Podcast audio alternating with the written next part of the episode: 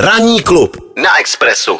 Určitě jste zaregistrovali, že když se v Americe hraje Super, Bowl, lidi, eh, lidi nakupují piva, věci na grilování, dělají si mejdany, prostě griluje se před stadionem. Je to vlastně velká party, eh, nejen když se hraje, ale ještě předtím, než se hraje, prostě je to takové eh, pro Američany jeden z důvodů, proč se sejít a, dát, si, dát si s kámošem pivo a pokecat i o jiných věcech, než je Super Bowl. V každém případě, eh, každý Super Bowl provází také velká show, eh, už jsme tady říkali xkrát, že firmy dělají speciální reklamy jenom na toto finále, protože se dokonce soutěží, která reklama je nejlepší, která byla nejdražší a tak dále. Nicméně my teď máme tady už jasno v tom, kdo bude eh, v únoru 2022 na této show vystupovat. No a tentokrát je to opravdu speciální, mm-hmm. protože během té Pepsi Halftime Show uvidíme hned pět umělců. Mm-hmm.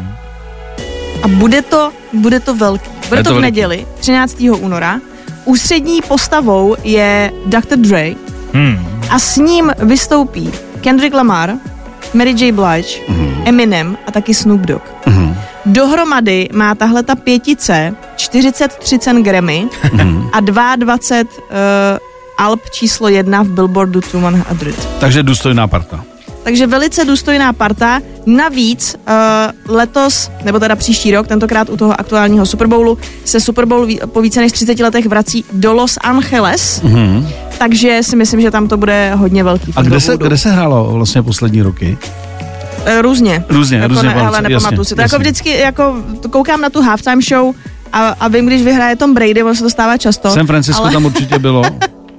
Jo, asi jo, Jo, ale fakt Tak ono to, ono to asi rotuje po všech hmm. hříštích eh, všech týmů eh, NFL, aby, aby si nezáviděli, eh, protože samozřejmě tahle ta věc je, jak si říkal před chvilkou, sledovaná a každý asi chce hostit Super Bowl. I ty, co nesledují běžně uh, prostě americký fotbal, tak tohle na to jo, kouká celá tak Amerika. myslím si, že budou všichni zvěda, jako hodně zvědaví, protože loni byl víkend, nebo le- letos, jako já vždycky jsem posunuta.